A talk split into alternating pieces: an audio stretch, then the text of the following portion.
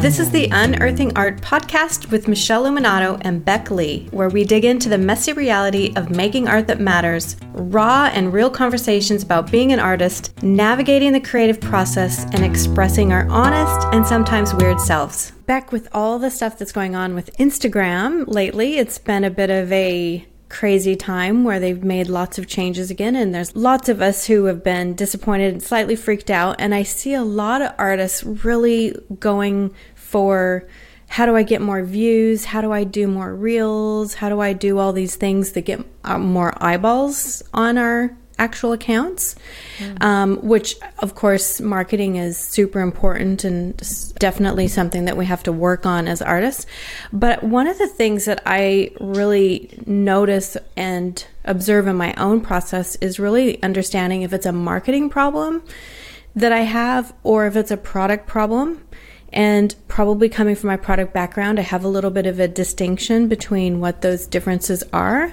But I thought maybe we could talk a little bit about that today. I think you're right on on the money that there are different layers in the creation and the studio process and then you might be finding hitting different obstacles there and dealing with those and I know we're going to be talking about that a bit more in the future but then moving out of the studio when you're looking at selling your work, there are so many layers to this how we position it, how we talk about it, how we get our message out to the world, how we engage with the people that we do connect with, how you make the sale. Like, there's just so many steps. I know from my background as a copywriter that um, writing that kind of messaging that the same thing happens where we can get really fixated and spend a lot of time fine tuning the the offer or the wording or the messaging of a thing,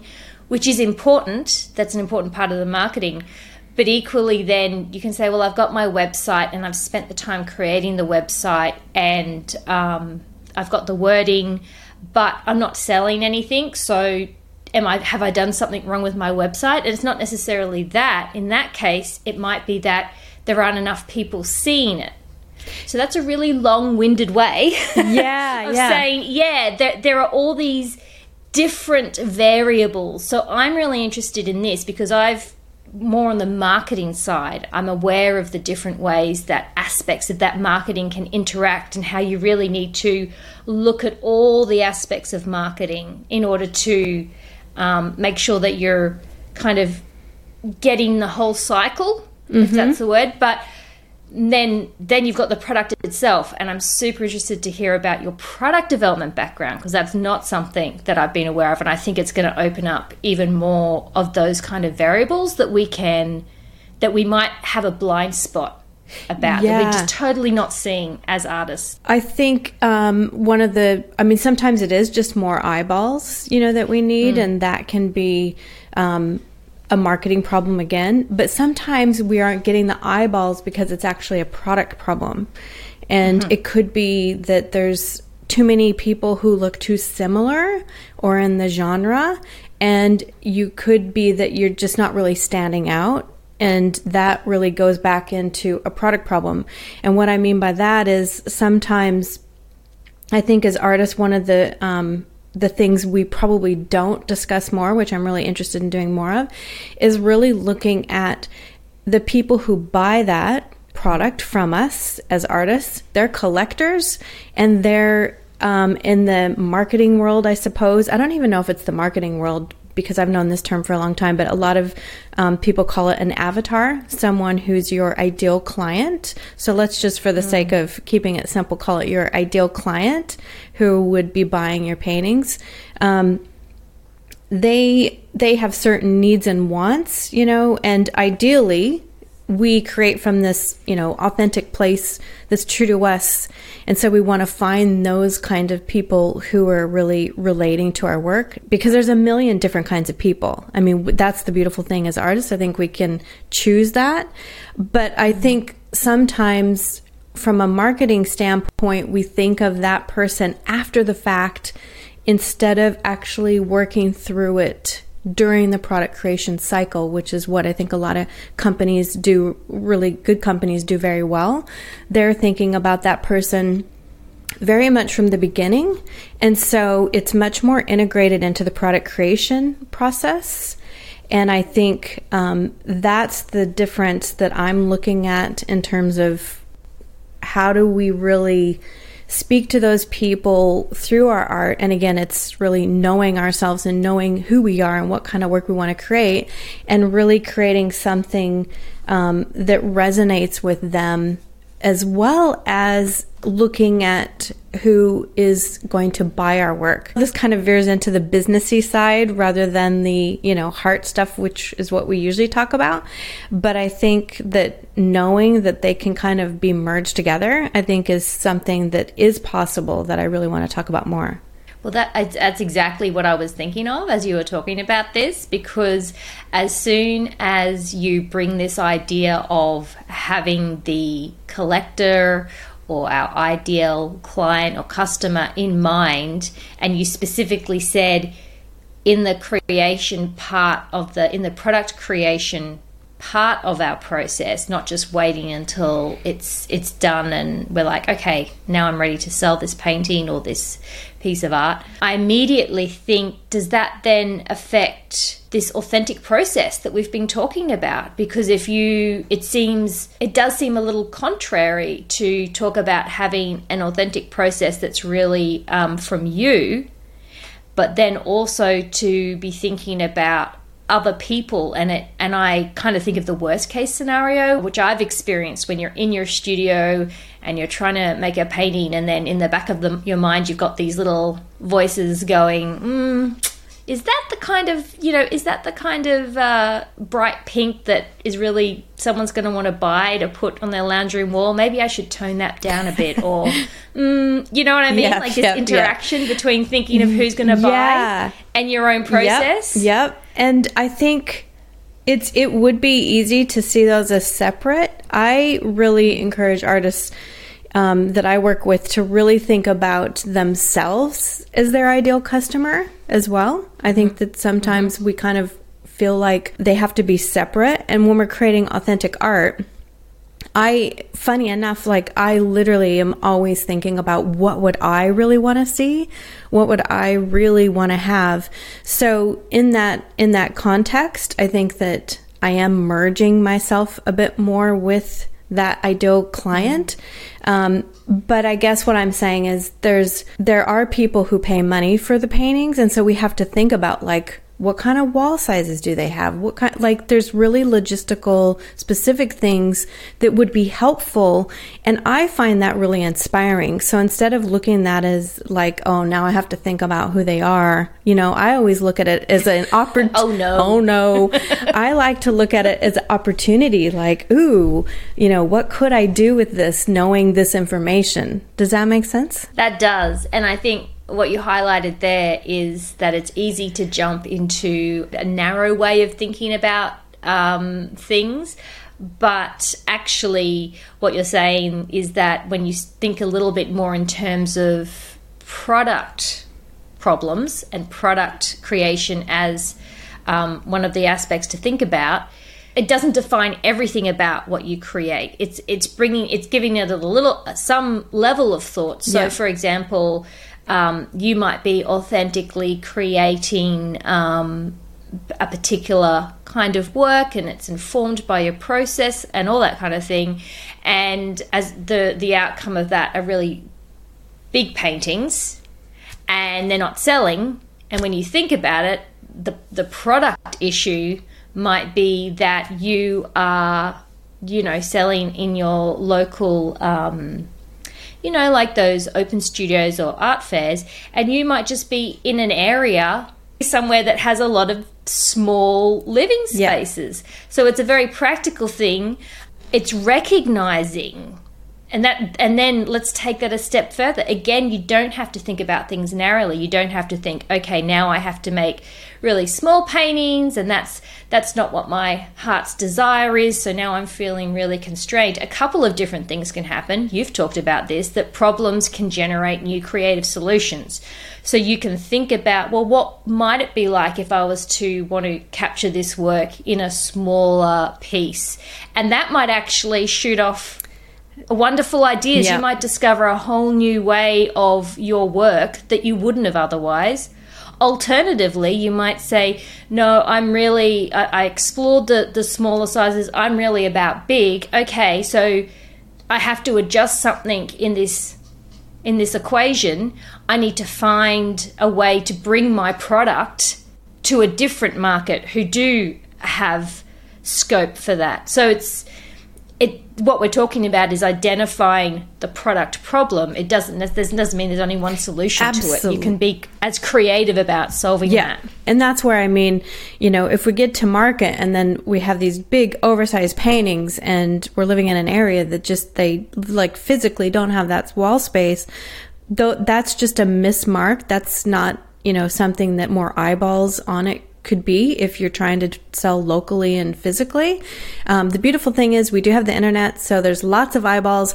But again, knowing those differences and figuring out I always I like to really look at it as a opportunity and a and a challenge in a good way, not a challenge in a bad way, but like mm. you know, for me, what's happened is those things have spawned um, whole collections, and the other thing that I like to think about with this um, which we do dive into origin art and we will be diving into even more, is really as a profit area because again, we're making art and we, you know, we're selling it. That's the context here.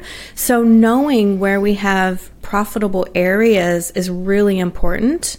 Otherwise, we have a nonprofit hobby business, and hobby businesses hmm. basically mm. don't make any money. So I think knowing where you can have those little pockets of profit, but not in a like restrictive way, but more as an opportunity, like, okay, here's something, here's a window. How could I create this context that would work for me? And what would I, how, how could I come up with some ideas around that? Like that's how my brain goes into overdrive and comes up with these collections around that kind of a problem. It's like product yes, lines, yes, isn't it? That's what you would do in that in that product development um, lens. You would look at it as product lines, and again, it's about understanding what the issues are so that you're able to make better choices that work for you because being afraid of the of the idea of being profitable feeling like profit is the opposite of true art means that you can end up being in more of a, a, pressured and like a desperate situation where if you're not selling things and you're feeling you know pressured about um, buying materials, about having the, being able to spend the time doing what you want. Alternatively, if you're able, maybe you might have some product lines that are more profitable, and then they can support mm-hmm. other lines that maybe take more time yes. to develop.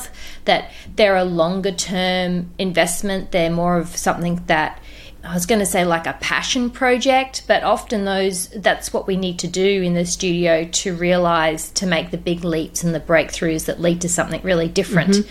as well. So there's a lot of nuance to it. I think often when we break these things down, we think black mm-hmm. white. You know, I'm an artist, or I make a profit, or I'm, I'm making it for someone else, or I'm making it for myself. Like, but there's a lot of that's what we're talking about here. And that is why these kind of conversations, I think, are necessary to have in the context of, like our podcast saying, it's about unearthing art, it's about um, your creative expression. Yeah, it doesn't exist in a vacuum, and you we do experience a lot of disappointment, and we are impacted if we're then unable to share what we create in a way that's in some way successful. The other thing, which maybe we could have brought up at the beginning of this, is that selling art and making work that's like deep from your heart is is not a bad word. Like selling is not a bad word. And sometimes, you know, when you hear the word profit, I mean, I don't know, the old tapes play in my head of like, you know, it's not, artists don't make money, you know, they suffer, there's all this stuff.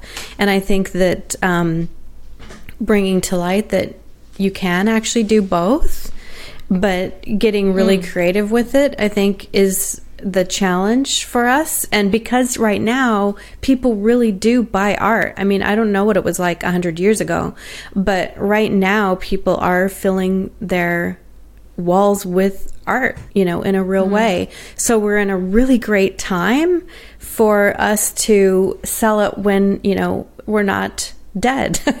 As in, like, we don't need to wait. We can do it now. But I think, yeah, I think it, it is more complex than it seems. But knowing, knowing that there's differences and knowing, you know, sometimes mm. it isn't just the eyeballs, it's the right eyeballs. And sometimes it's the right kind of offer for those eyeballs and getting, um, mm specific with that and and using your strengths to find those opportunities opportunities is a good word. That's what I was yeah. just thinking about. Um, what you're saying is that we can automatically double down, triple down on marketing tools. Mm-hmm. Like, oh, okay, I'm not selling. I need to have more followers on Instagram. I'm not selling my work. Um, something needs to happen with maybe I need to do some dancing on some reels.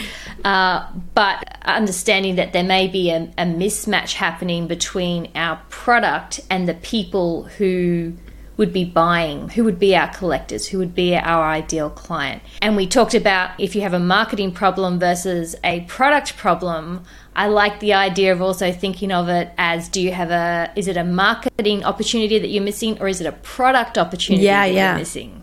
So because what we're kind of saying is if if if the the product can be a bit of a blind spot for artists. They're mostly focused on creating a little bit in isolation and then how to market that. If the product creation is a bit of a blind spot, then to me that says there's a lot of opportunity mm-hmm. there for if you can be switched on. And so some of the product opportunities we've talked about, like we talked about sizing, um, when you're selling locally. And then we said, you know, you might want to explore different markets because that's very possible now with the internet and internationally. And I think that's a common um, product challenge that a lot of artists are talking about as well is to have access to international markets. How do I manage my product to make that both profitable and possible because then you have like some artists working with canvas and they and they are they going to ship it pre-stretched or um, I know artists who sell successfully overseas who you know remove mm-hmm. the canvas and, and roll it up. So if you've got an artist who exclusively loves working on board, for example, that can be really heavy in the larger sizes. And equally, there are artists working on paper who you can send paper overseas easily, but then there's a whole do I frame it because I can't ship in glass or do I give it some other treatment? So that all of that area yes. is a product 100% discussion, yeah. isn't it? A product aspect. How do I decide how I'm going to treat my work so that it suits the people who I want to be buying it and and, and how you want to how you want to run your business. I mean, those are real choices that mm-hmm. we each individually get to make, you know, on do we like shipping this way? And those are the things that again, like that's a product um, problem as opposed to a marketing problem. Like if you don't like rolling mm. your canvases, you know, that's not going to work. Like you're going to have to look at something else. So, but that's where you want to look at, you know, what kind of product can you create? If you're if you're working and you're saying, "Look, my my person I really want they live in the other side of the world and you don't want to roll your canvas, that's a product problem. that's like that's something that you got to work through. Mm. But I think that that's where we again get. I look at it like, how can we get creative? How can we do it? And these are the things that I think about because, um, especially with my sculpture work, there are some limitations to how I feel that that is physically going to be shipped. And so I do think about that mm. as I kind of grow that part of my um, my artwork and how will that actually be transported and those are real logistical things. And that comes down to knowing again what our costs are and all of that product creation expense that has nothing to do with marketing. That's just you know expenses that are part of the product creation process. I think that's kind of what we're talking about as well how to see these things as you said at the beginning as things that are very um, it's, it's it's actually not a matter of whether or not we're willing to meld them. They're yes, already melded. Yes. the way these these product things play out does make an impact. It's whether or not you're willing to be aware and take an active part in shaping the impact that it has, or whether it's just one of those things you're like, no, I don't want to really think about it until it becomes a problem down the track. Yes. Speaking from a you know product creation point of view of larger companies, they definitely consider all this stuff all the way at the beginning because they would never bring to market mm. something that they could not make profit from. Like it's it's literally not even yeah possible. So I think as artists, we have to be a little bit more aware of that because in the end, if you don't have money to buy supplies and you're not able to see profit from the time that you put into it, again, in the beginning, sometimes it feels like we put way more time and materials into our artwork than we're going to get paid for. Sometimes that can feel like years. Definitely feel it, been there. But I think, especially as we start really scaling up, finding our zone, that's where we get to get really creative and really selective. Um, and I have had to make choices mm. where I'm like, I love that's really cool, that's great, that's fun in the studio, but that is not a profitable idea that I can put my time into mm. or my resources into right now. Maybe down the road, but at this point, it's not really a smart decision from a business point of view. And I think that's the other layer to it is um, sometimes I think these things can help us kind of not take things so personally. It's kind of more of a mm. business decision, a little more analytical. And, um, you know, again, if your heart and soul is into it and you want to do it, then you might need to look for a way to get support in another way, possibly a grant, you know, or something mm-hmm. that looks different. Um, my business model is built more on I buy products, I work with them, I make stuff, I sell it. So that's the model that I'm talking about. But I think sometimes, again, it's making choices in that moment of what you can do. And then if you find that something's super exciting, takes too much time, takes too much material, I'm not saying like close it forever, just know the the boundaries of it right now and possibly look at that later for something that you can charge more because it takes more time, takes more materials. You were saying before about with your sculptural work which needs kind of specialty shipping, it makes it more difficult to be something um, that easily mm-hmm. travels far, and that's something that you're working through. But that doesn't mean that you abandon that because I know you're loving that and and also having success with that people are loving that work but does that then um, is that why you think about having additional product lines as it were different types of work that's why you have more than just that particular type of work? You know, I, again, I make what comes out, but I do know, again, mm. the context of how far I can go with that. Um, I have some really um, heavily textured sculptural work, and there's tons and tons of little tiny pieces. They take tons of time, tons of resources, and so it's not something that I can put a lot of time into to make big ones. That would be an example of something specifically where I might do some small ones and sell them direct because that's a profitable way to sell those, but it wouldn't be something that mm. I could necessarily yet do large ones at scale for what's involved in those. With my sculpture work um, that is local right now, local meaning Australia based, I have found a way to um, make special boxes. But here's the thing the other thing is, you know, because it needs a special box, that's another expense that goes into that making. And so that has to be considered into the product cost of that and the time. So those are the things that they scare me, but it doesn't stop me from necessarily making it. I do definitely meditating and tapping when I'm feeling a bit stressed of like, oh my gosh, how am I going to do this? Because I don't, I don't know all the solutions just like anyone else. Like, I don't know how I'm going to make a box. I don't know how I'm going to ship it. And yet, when I keep going, well, I've got to find a way, it just keeps kind of showing up, you know, and so I kind of work through that. But I do look at it and say, is that viable to do?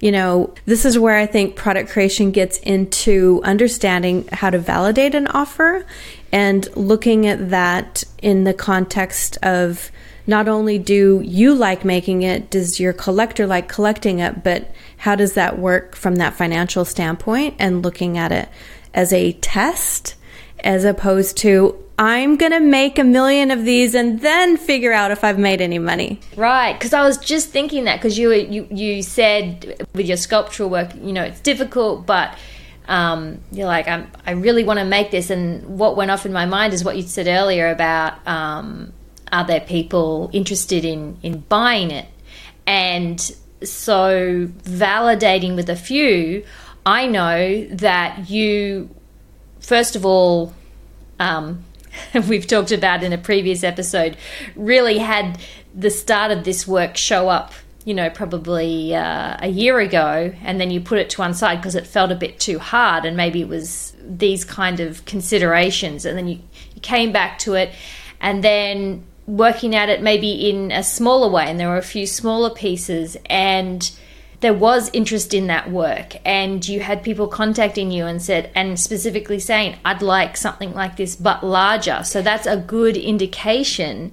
You're saying you didn't go and say, no, gosh darn it, I really want to make these huge sculpture works. I'm going to disappear into the studio for 18 months, make 20 of these and then oh don't know if it's going to sell or yeah. not so you had those early validating tests and it was a build of that product and, and knowing that yeah this that it really feels like no guarantees of course but it really feels like there will be interest and then you i think you've made maybe one or two yes. larger ones now and they've sold immediately so again that's more validation and and also testing of how you can do it. Yeah yeah totally. That's where it is that thing of not doing it in a vacuum but really understanding the nuances of it. And when your collectors are asking you for things that you want to do that's when i think it's a perfect match because um, I do want to create larger ones. So when they do ask for that, I'm like, yes, this is awesome.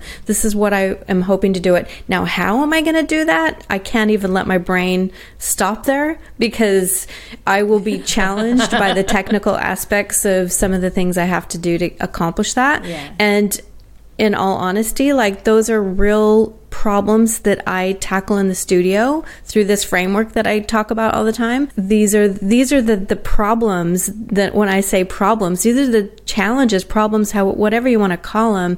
These are the things that come up that can either block us and stop us completely in our tracks or we can just walk through it you know one step at a time and and understanding mm-hmm. like and what I find funny is sometimes the how is revealed through a who as opposed to having to know all the answers yeah. yourself. So I think that's been something that I'm learning I to like embrace more of as well. So what I'm really taking from what you're saying is that being aware of the role of the product of the, the final pieces and also the people who are going to buy it doesn't mean we're not saying that means that you have to have that all worked out at no. the beginning at all. Like it's not possible. So you don't have to sit down right now after no. listening to this episode and go, oh, okay, what Michele's saying is I need to have a product plan and I need to know who's going to be buying this before I even start.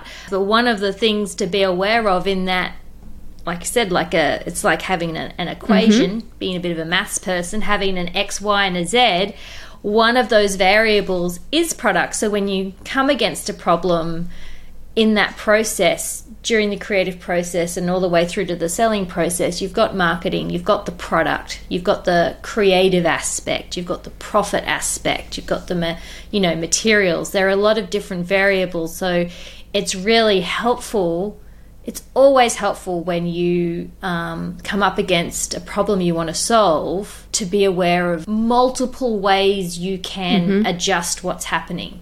Not just to have one not not for the only thing that only way for you to respond is to oh i need to post more on instagram. That's a really hard thing to fix every problem with posting more on not instagram. not only that but we have zero control over Instagram, really. I mean, we we do in the sense of, you know, yeah. it is our little space, but honestly they change things so often that that's something that I really don't think about nearly as much as I used to. I'm really much more focused on creating a product that I'm really really excited about that I know collectors mm. will hopefully like you know, in the sense of like they'll relate to it and and respond to it. Um, and then it doesn't really matter what Instagram does because when the right eyeballs are on it, I feel like it kind of just lifts the whole thing up in that sense that they they can see you amongst the craziness, you know. And I'm not doing any dancing, pointing reels.